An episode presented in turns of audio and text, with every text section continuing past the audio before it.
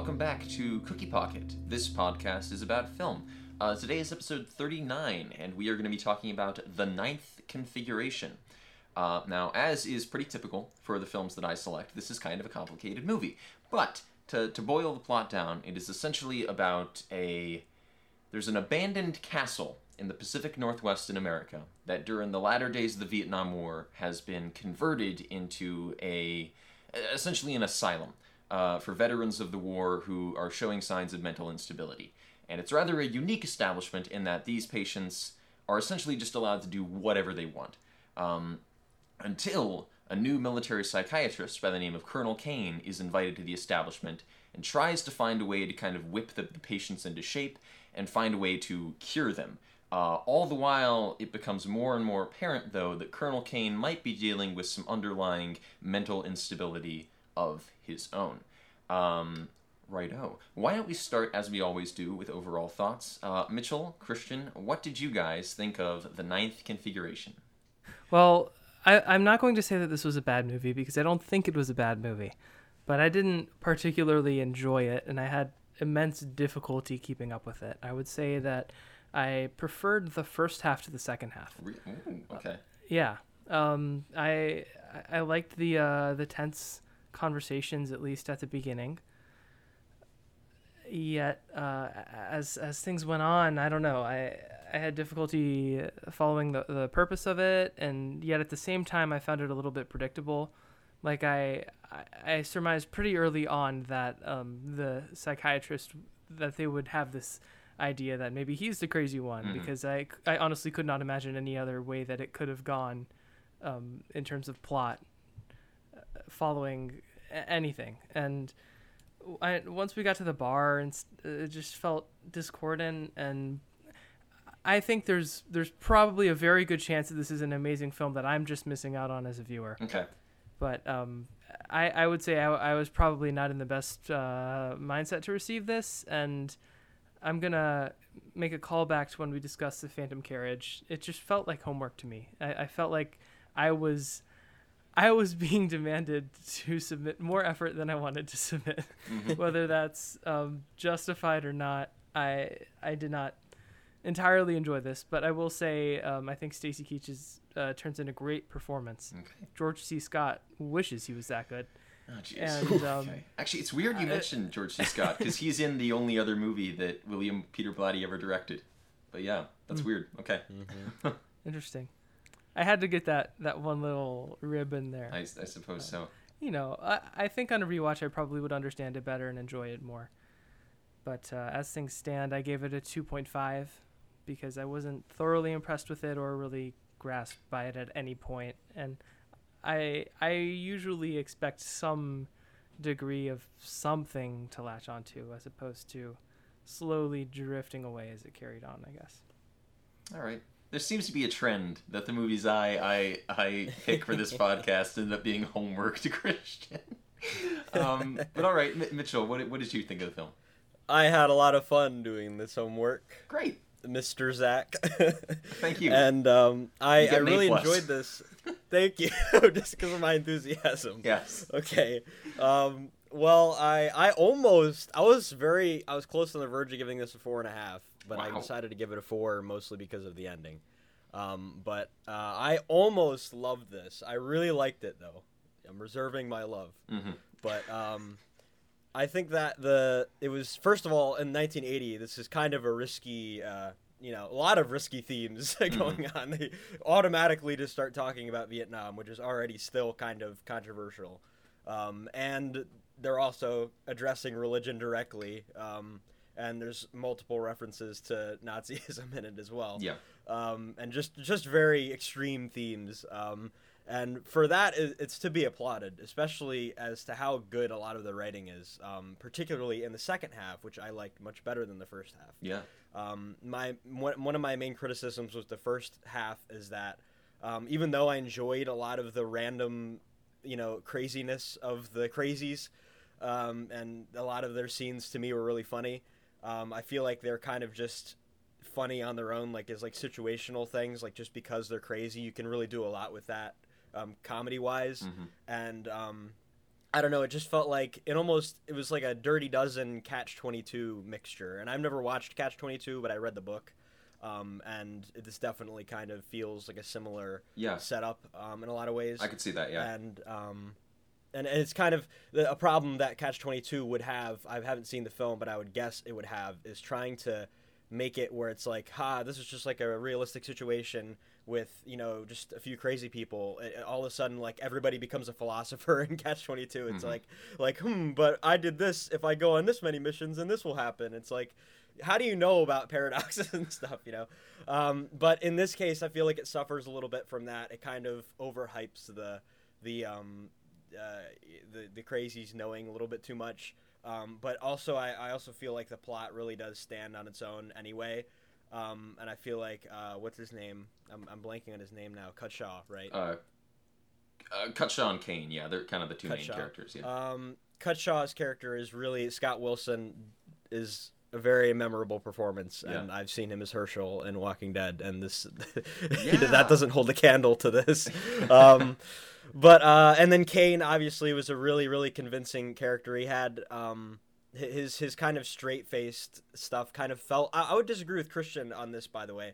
Um, early on, it's like, oh yeah, it seems like he's kind of crazy, but I feel like I thought he was trying to be stoic to to come at them at, with a blank slate, so that he would be able to, like, train it out of them or kind of come at their level to understand how they feel, mm-hmm. only to find out that they, if anything, are way, way better off psychologically than he is yeah. by far. Um, and that, I think, is a bigger twist in general than just finding out that he was the patient of the whole thing. Um, I feel like that idea is is really the, the meat of the matter.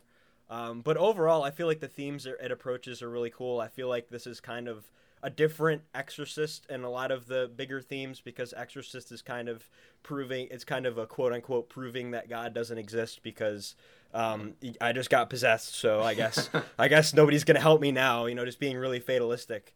Um, and I think that's a really cool, uh, it's a really cool and very disturbing, um, you know, approach. And I feel like showing it through this, through, through a more grounded appeal with war and the, you know, the absence and loneliness of space being equivalent to humanity and things like that. And mm-hmm. I just think that there's there's really a lot of meat to, to what they're talking about. And most of the time, I think it really does a good job portraying it in a digestible form to the audience um, through this crazy story of disjointed events. yeah. Wow. I'm, I'm I'm really glad that you got that much out of this, Mitchell. Um, mm-hmm. I was worried this was going to be like a another one of Zach's weird movies, and that was going to be the end of that. Um, oh, it still is. Don't worry. Okay, all right. Um, so I will say that this is, was the second time that I had seen this film. I watched it a couple of years ago, and I will say that I was kind of in the boat of, I enjoyed the second half way more than the first. The first time I watched it, the end scene in the bar kind of made the whole movie for me, because I still think that that end scene where Kane snaps and just, as you might say, goes ham on that entire uh, that entire biker gang. I think that scene is awesome. I, I love that scene uh, when he yeah. reaches up and grabs the glass and breaks it. Um, I still think that that is a, a really dramatic and, and, and really exciting scene. Um, but I will say that when you watch it a second time, the first time I watched it, the first half didn't really work for me, because it kind of felt just like random chaos, and it felt like there wasn't really a through line. When you watch it a second time, it becomes apparent that that first half is actually laying a lot more threads and a lot more seeds for the reveal of Colonel Kane actually being Killer Kane than you might expect. It's kind of like The Sixth Sense, where you watch it the first time, and then at the end, spoiler, you find out that Bruce Willis is dead, and then you kind of have to watch it a second time to see if that works throughout the first half as well. I think it's a similar case here, where once you know Colonel Kane is Killer Kane, the first half, I think, clicks together and works a lot better on a review, because you can see all the little seeds and clues that are being laid throughout those interactions with the patients and just his roaming around the castle. Uh, so I, I really do think this is a solid movie. Very, very well-written script by William Peter Blatty. I give it a four out of five. Um, but let's talk about Blatty, actually, because William Peter Blatty, who wrote and directed this movie, um, was primarily a novelist by trade. Um, that was kind of what he was known for. He wrote The Exorcist, which kind of put him on the map and gave him sort of the clout to, to make The Ninth Configuration as a movie. Uh, what did you guys think of... I, I guess I'll phrase this as, do you think William Peter Blatty being primarily a writer and a novelist, does that have a major impact on how this film comes across to you? Do you think it feels like a movie written by somebody who primarily deals with words before images? Do you think that has an effect? Yeah, I do. I do think it feels like that, and I do think it has an effect. Um, though I'm not certain that that effect is unilaterally positive or negative. Mm-hmm. Um, how do I how do I want to put this? I I enjoyed the bits I enjoyed the most in the first half, or maybe more of a middle third, I guess, in the first half. But uh, where uh, when when Kane was was beginning to grow more existential, and we got we got bits of dialogue that felt sort of like a Ray Bradbury short story where, where they're where they're talking about um, ex- existentiality or, or how how love can exist or mm-hmm. different segments like that. And that felt to me a lot like something out of a book as opposed to your typical screenplay. And so that was a strength for me, I would say. But uh, at the same time, I would say a negative was that every conversation structurally and uh, in terms of importance felt the same to me. It didn't really feel like stakes varied at all for the first hour. It was just a lot of talking.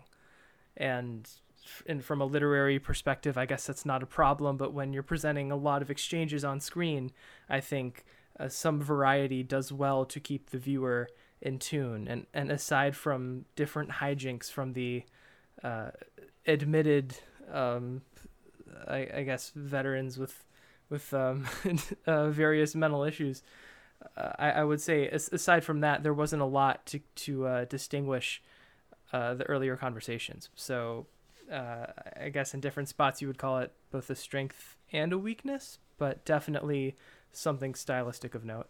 Okay, all right. I'd say it's easier to develop like really complicated ideas about humanity in writing than it is in film in general. Um, and it's and it's even easier. It's easier to portray it on screen than it is um, in writing, I would say. Mm-hmm. Um, I guess you could uh, easier to portray it in the sense that the average person could understand it um, in film than in writing. And uh, I feel like a lot of the, the bigger ideas kind of flesh out later on. And um, I feel like the earlier conversations feel much more... Um, like you were kind of saying, Zach, like chaotic and meaningless. Um, and I feel like those underlying themes, like one thing I caught, like that was a visual kind of, uh, I guess, foreshadowing or indication, um, was that Cutshaw's, like he kept wearing a costume, yeah. but he was wearing his costume over his uniform. Mm-hmm. And then towards the end, it was only after we find out that Kane was the McCrazy, McCrazy boy at the end, um, is when Cutshaw's uniform is on. Yeah. Um, And I think that just that tiny visual thing, there's a lot of subtlety to that and subtlety to their conversations um, underneath all of the, you know, like the ink blot thing and the, yeah. the, the hog on the wall or whatever, the, the boar on the wall. Yeah. Um, and the, the other crazies as well as supplementary dark comedy, I guess. Um, that dark comedy would be a lot harder to portray in writing. Um, I think it's a lot much easier to portray in film, in my opinion. Mm-hmm. Um, but I think it's really apparent that it was a novelist just by virtue of the fact that he was addressing these extreme ideas and having these, you know, very complicated conversations that, in my opinion, um, progressively get more interesting and easily to under easier to understand as the film unravels. Yeah, yeah, definitely. I so I would say that a, a lot of filmmakers, especially if they're screenwriter uh, directors. Um, are great with visuals, and dialogue ends up being kind of a weakness. Um, I think that Blatty really succeeds when it comes to dialogue because of that novelist background.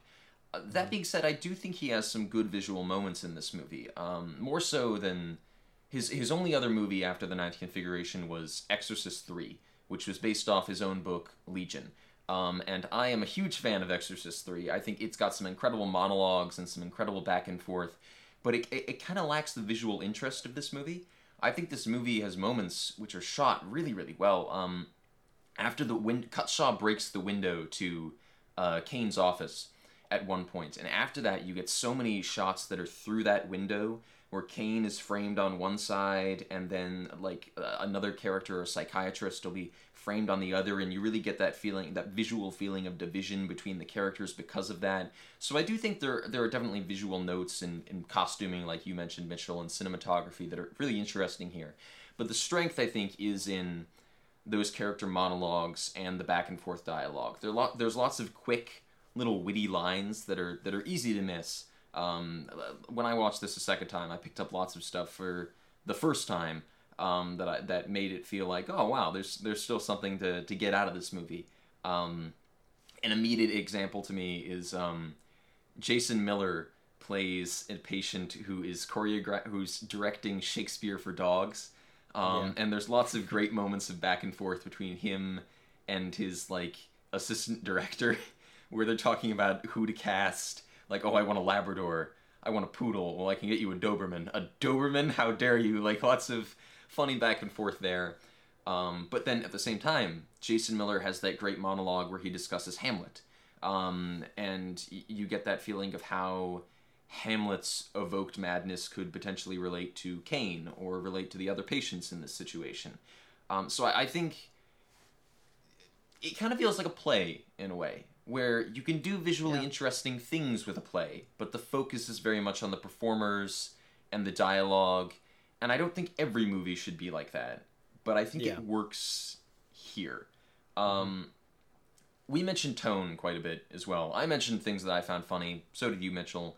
Um, and Christian, you mentioned being engrossed by comedic and intense moments, so I, I do want to talk about, what do you think this movie is? Do you think this is a comedy? Do you think it's a drama? In some markets, it was advertised as a horror movie. Do you think anything in this could apply as a horror movie? What, if you were to categorize this movie, what do you think it would fall into? Oh, boy. We're going down the rabbit hole again. um, Zach, uh, you and I in particular, Zach, I feel have a tendency to interpret things differently yes. as viewers. And I don't think that that's a testament to the, to the strength of the medium's message. I just think we tend to receive things differently. Yes. I think most recently was uh, Mitchell shared a satirical headline about, about Harrison Ford hiring a stunt double to go upstairs for him or something. And I was just, I was just sitting there going, wow, this is sad, frowny face. And Zach said, wow, this is depressing. And I'm laughing hysterically about it. So, I think that kind That's of sums it up. Yeah, yeah, that is yeah. a good, I, good yeah. example. There were moments I found comedic for sure. Like the, the, the Shakespeare with the dogs was funny, but I would say in a more overarching sense, I found this more dramatic than comedic, mm-hmm. but I think it's very much open to the way anyone as an audience member is inclined to receive anything that they watch or consume. Mm-hmm. I feel like the first half is kind of just setting up the, the, uh, I guess like the farce, kind of just pretending that this is something that it really isn't, um, and then kind of getting into the psychological dramatic pieces later on. Um, I guess I would consider this like a psychological drama or a thriller, I guess, but mm-hmm. I don't I don't know about a horror movie. I, I feel like it's it's really more concerned about philosophy and theology than anything having to do with scaring people. Yeah. I guess it scares people to the vo- deep void of space, but more more of as an idea rather than just showing the, the void of space with, you know, Jesus on the cross and everything. Although that's a very in- intriguing psychological aesthetic, I guess. Um, but I don't know. I yeah, I don't think this is I don't think this is a horror movie at all. I, I definitely feel like it's more of a think piece drama thing. Yeah, I can definitely agree with you there. I think there's one shot in this that genuinely creeps me out, but I think it doesn't feel like it's from a horror movie. It, the the shot where Kane is in Vietnam and it's raining and he's holding the the boy's severed head in his lap as it yeah. cranes up on him. That shot, that, that shot, that shot always oh, no. always sends a shiver down my spine. That that shot really does disturb me, um, because I think yeah. that's that's a really unsettling idea, but it doesn't feel like it's from a horror movie. It it feels like it's from a war drama. Um, I think I think it's appropriate that this movie mentions Hamlet so much, because in tone it does kind of feel like Shakespeare, mm. because mm-hmm. Shakespeare has, he'll have like a really dramatic play where very serious, disturbing things happen, and then you'll have Rosencrantz and Guildenstern, or other comedic characters who are just a total farce, who are just doing bizarre comedic things in the background. I, I think this movie has that kind of vibe, where it's able to mix a lot of kind of absurd comedy with really dramatic, heavy topics. Uh, kind of a sub-question, do you think any of those...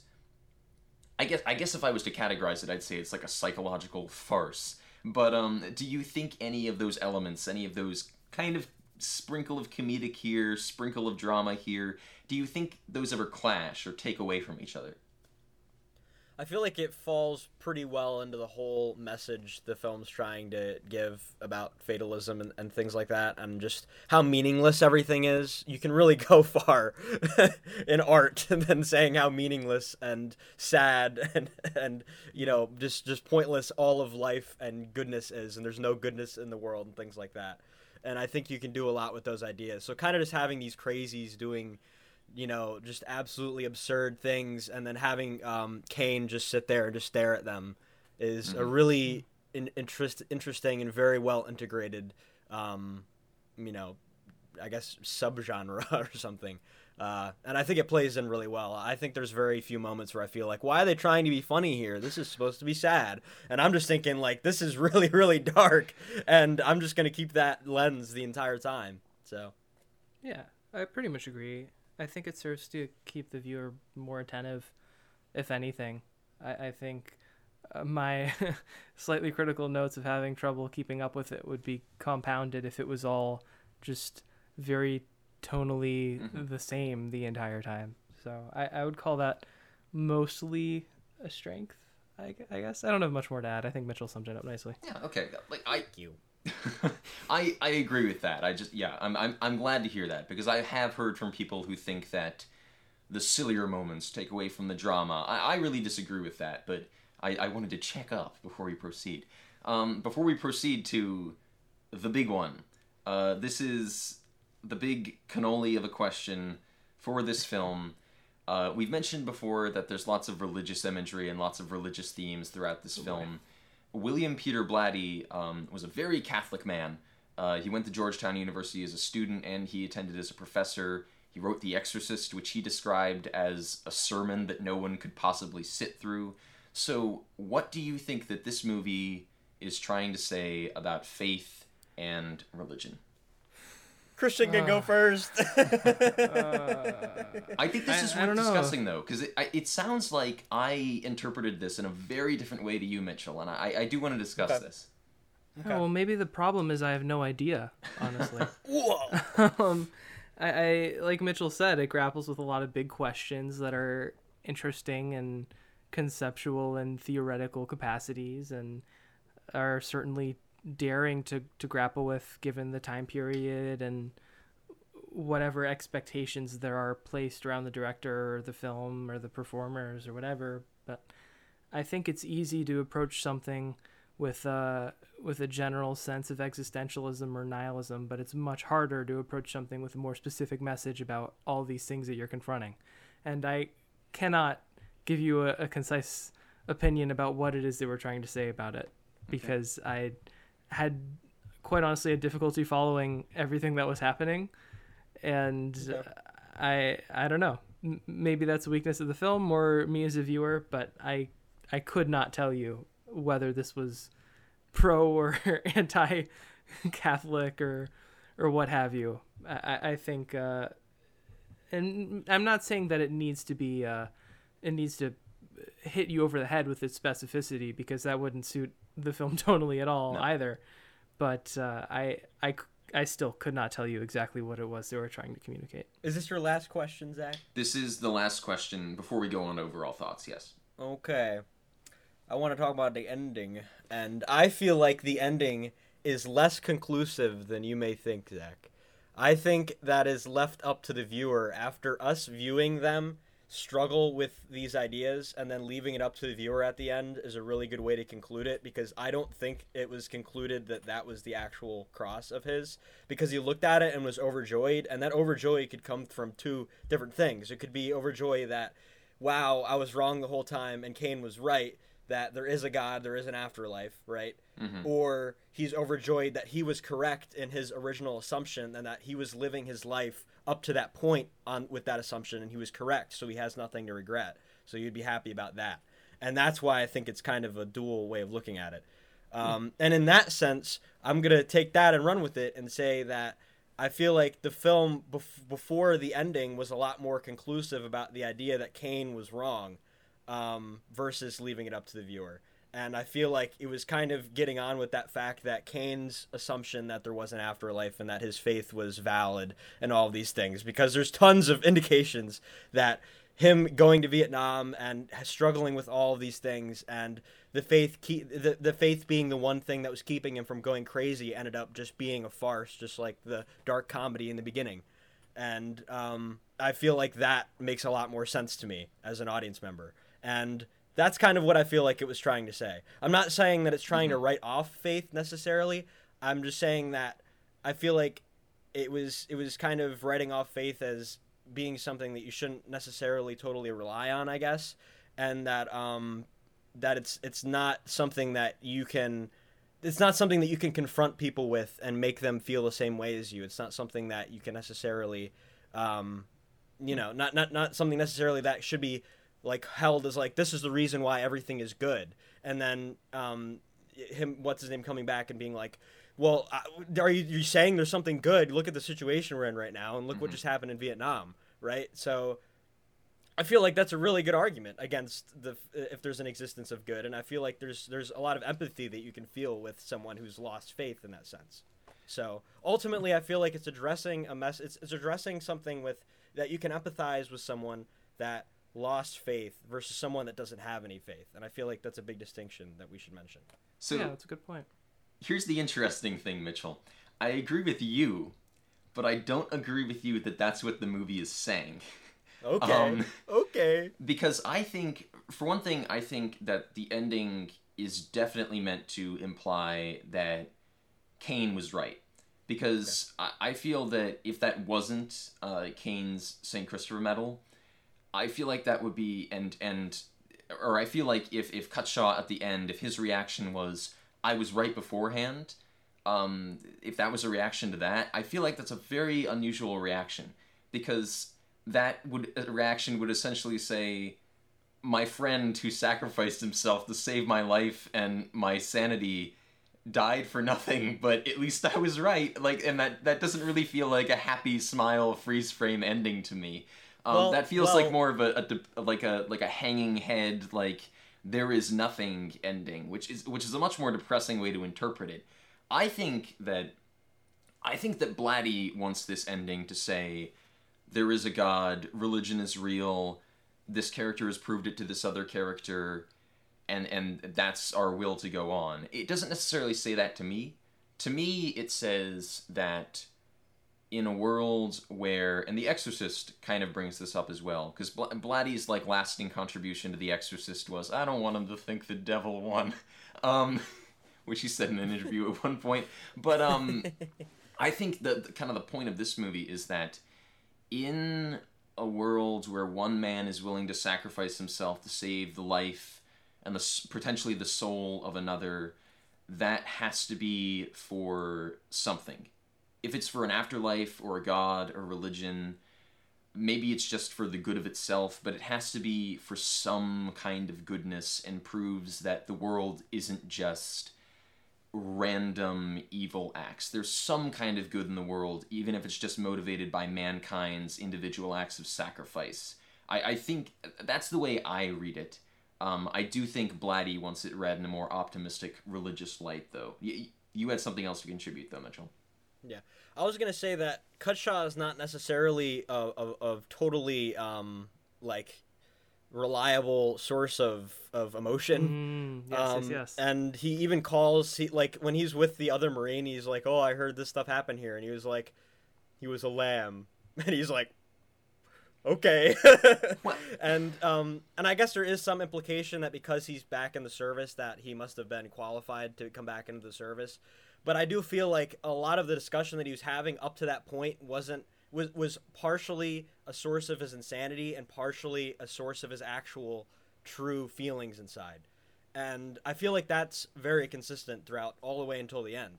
Um, so, and then once again, you could just be left with the fact that it's just viewer interpretation um, with the ending. So I, I guess so. I, I think my, I think maybe the root of my, my issue with your interpretation is that if, if that's the case, then that kind of entirely negates the climax of the movie, and it negates Kane's sacrifice in order to shock Cutshaw back into sanity. Because that, that's what he does within the narrative by killing himself. He provides Cutshaw with that shock that, within the logic of the film, allows him to regain his sanity. And if if there's nothing and he did that for no real reason, according to the movie, then I feel that that really lessens kind of the entire impact of everything from the bar to the end, which is what I think Blatty wants to be the main... Uh, message deliverer of the film.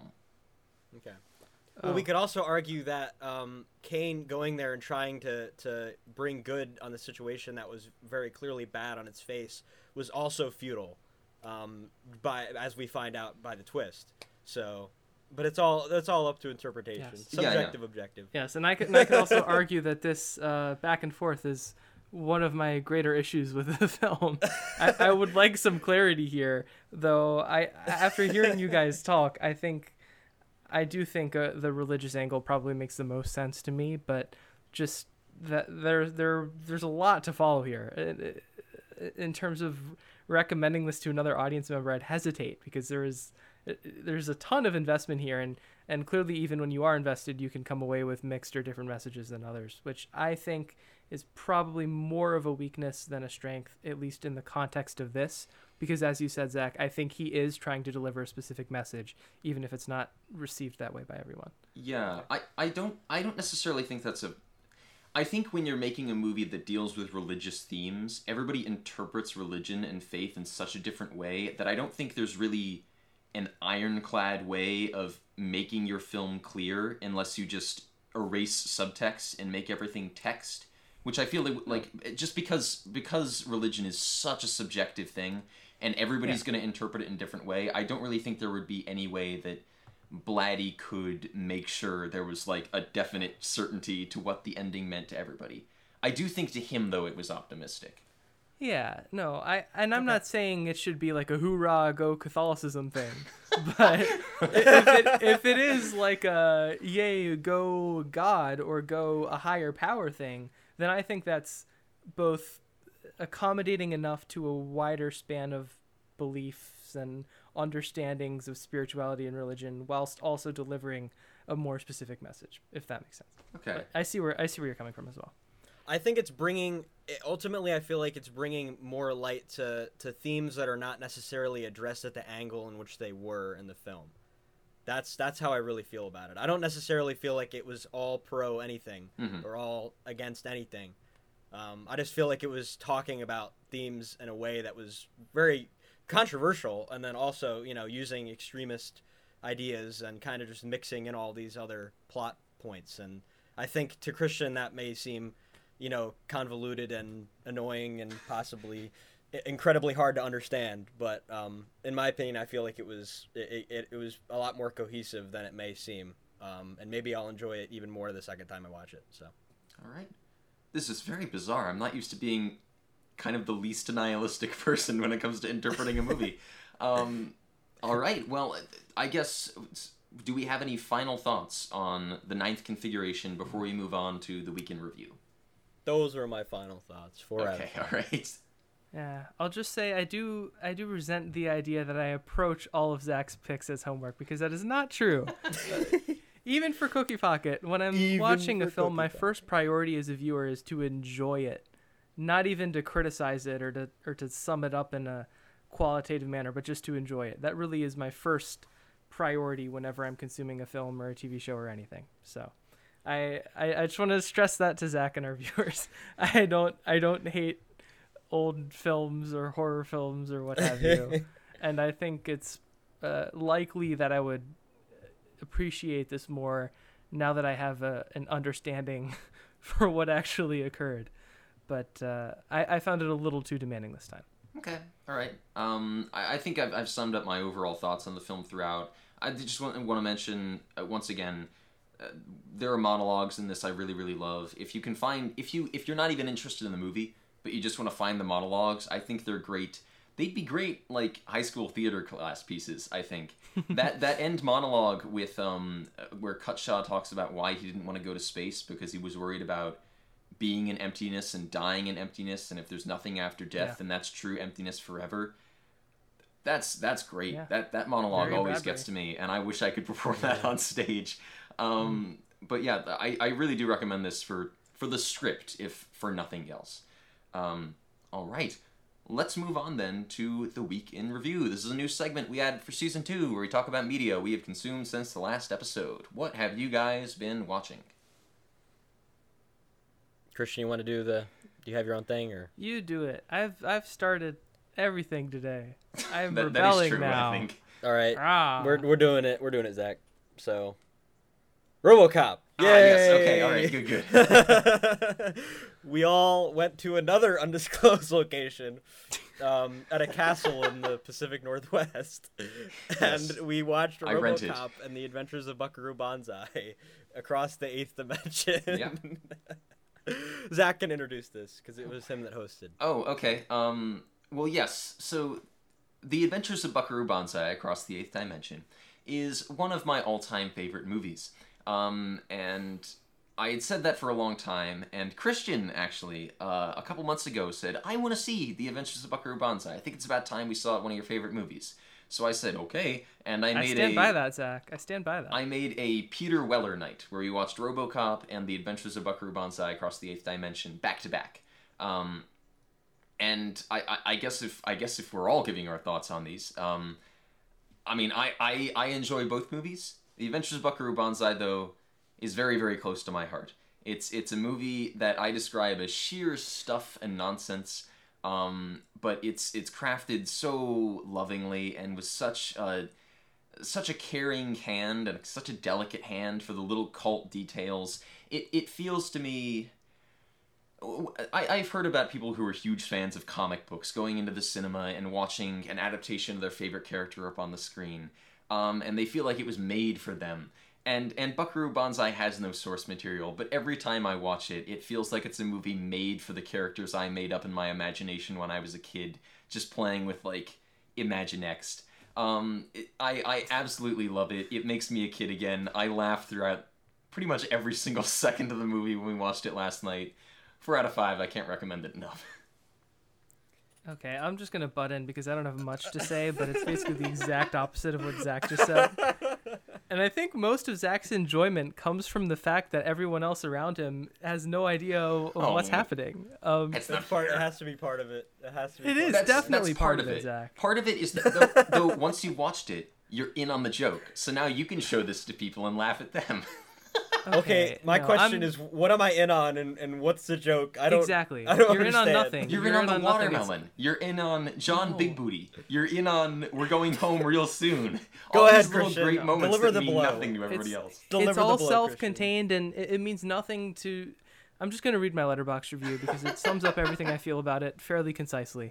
Completely impossible to understand or enjoy in a literal capacity. Unless you have a remarkable tolerance or masochism for being strung along, this entire film feels like an inside joke against the audience member that attempts to make sense of it. one point five out of five. Bibbidi bobbidi boo. I responded with, I am sure in the miserable annals of Letterboxd, you will be duly inscribed. Yes. Yes, and that means exactly as much as our as our viewers probably assume it means. Absolutely nothing. Oh, yeah. It's fun. Oh, God. Okay, uh...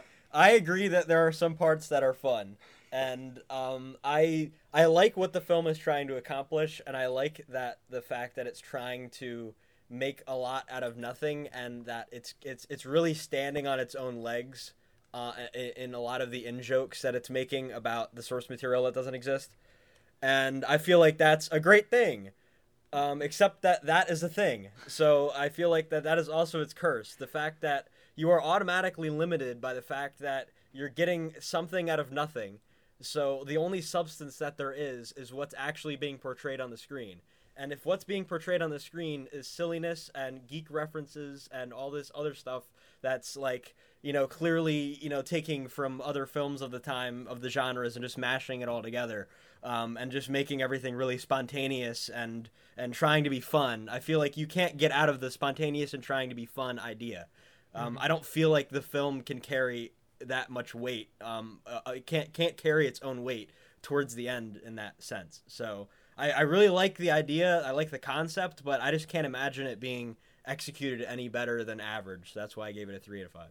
Perhaps. I, I will admit that I have never met anybody who enjoyed this film as much as I did. I've shown this film to quite a few petri dishes of people, and everybody has come away giving me dirty looks and refused to talk to me for the next hour or two, at least. So, um, I don't know. May- maybe it's a film that only appeals to a very niche audience. Okay, okay. And Peter Weller just makes a face the whole time. Yeah. I like Peter Weller. I think he's he's a charming, charismatic man, and I think that that stoicism really brings something to the character that you wouldn't get if, say, Jeff Goldblum played him. I don't think Jeff yeah. Goldblum's Buckaroo Banzai. Jeff Goldblum, Jeff Goldblum is... I wish is, he was. Jeff Goldblum is Doctor Sidney Zweibel. He works perfectly in that role. I think if you made him Buckaroo Banzai, it would take away part of that dynamic. Um, okay. Yeah, but let's... Also, the first six notes of that theme is literally just the Star Wars main title theme. He keeps mentioning but, that. He does keep Whatever. mentioning that, yeah. I was mentioning that the, towards the end, like the last twenty minutes, I was mentioning that this is like watching Infinity War after never seeing any Marvel superhero movie ever. Yeah. So terrible. That's exactly what it feels that's like. That's a yes. great comparison, and that's why I love it. Because instead of being restricted by this, this preceding material oh. that actually exists, you're only restricted yeah. by your imagination. You can no, think instead of, of being restricted by many... like actually knowing a single thing about what's happening. Okay, it might work if you're trying to tell the the viewer what's going on, like in A New yeah. Hope. So here's Zach. the thing: the actual plot of the movie, which I explained to you guys last night after we watched the film, d- the actual plot doesn't rely at all on any of the outside source material that doesn't exist. The film itself, the story, is very contained. It's just the, all the in-references and jokes that are built around it that kind of obscure that narrative are built on the outside source material. But once you break down the plot, it's entirely contained within the movie. But it's still not contextualized for the viewer at all. You're expected to know what's going on. It's not like a sequel. I don't think at least, you are. At least a sequel would, would help you understand the plot of the sequel. It's like you were dropped thirty minutes into a sequel. There are flashbacks. There are extensive scenes of exposition where they explain what the oscillation overthruster does and who people are to each other. There's an opening title crawl. There's all these things that, say, a Star Wars also gives to you. It's just it, Star Wars doesn't have that tunnel of in-references to kind of obscure the narrative and confuse you, which but is part of what I love about hope, it. At least... A New Hope is a cohesive narrative that doesn't make fun of itself every two minutes, Zach. See, and I understand that not being fun to other people, but I find that really fun. because, because I don't know, in a, a large part of this, I feel like this movie is kind of me. where, where, it is you. Yes, where I, like... It's you. I, yeah.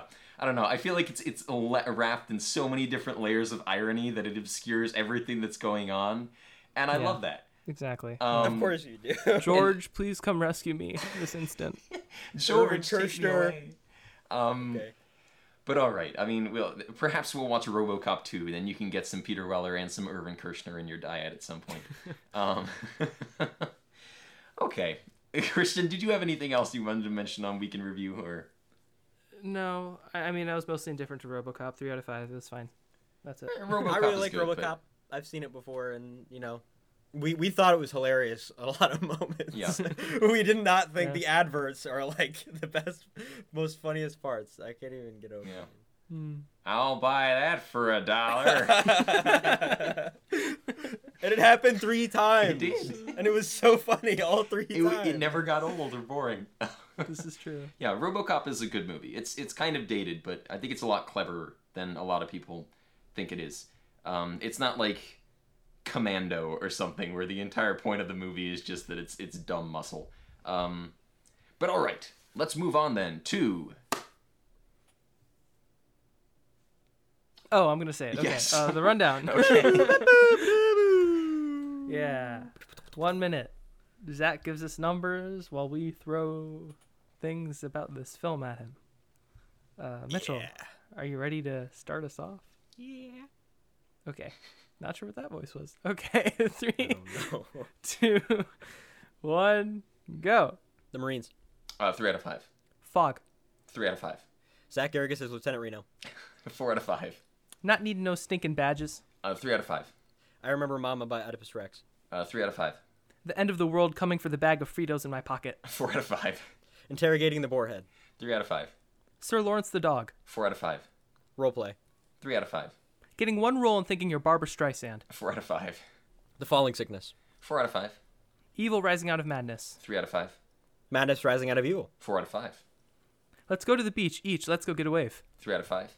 Adapting Shakespeare for Dogs. Four out of five. No parts for Superman in Shakespeare. Uh, three out of five. Mars being drier than an armpit in hell. Three out of five. Getting to the Moon. Four out of five. Everything being A-okay there, Spaceman. Three out of five. Weird freeze frame ending. Uh, two out of five. Eyeliner. Four out of five.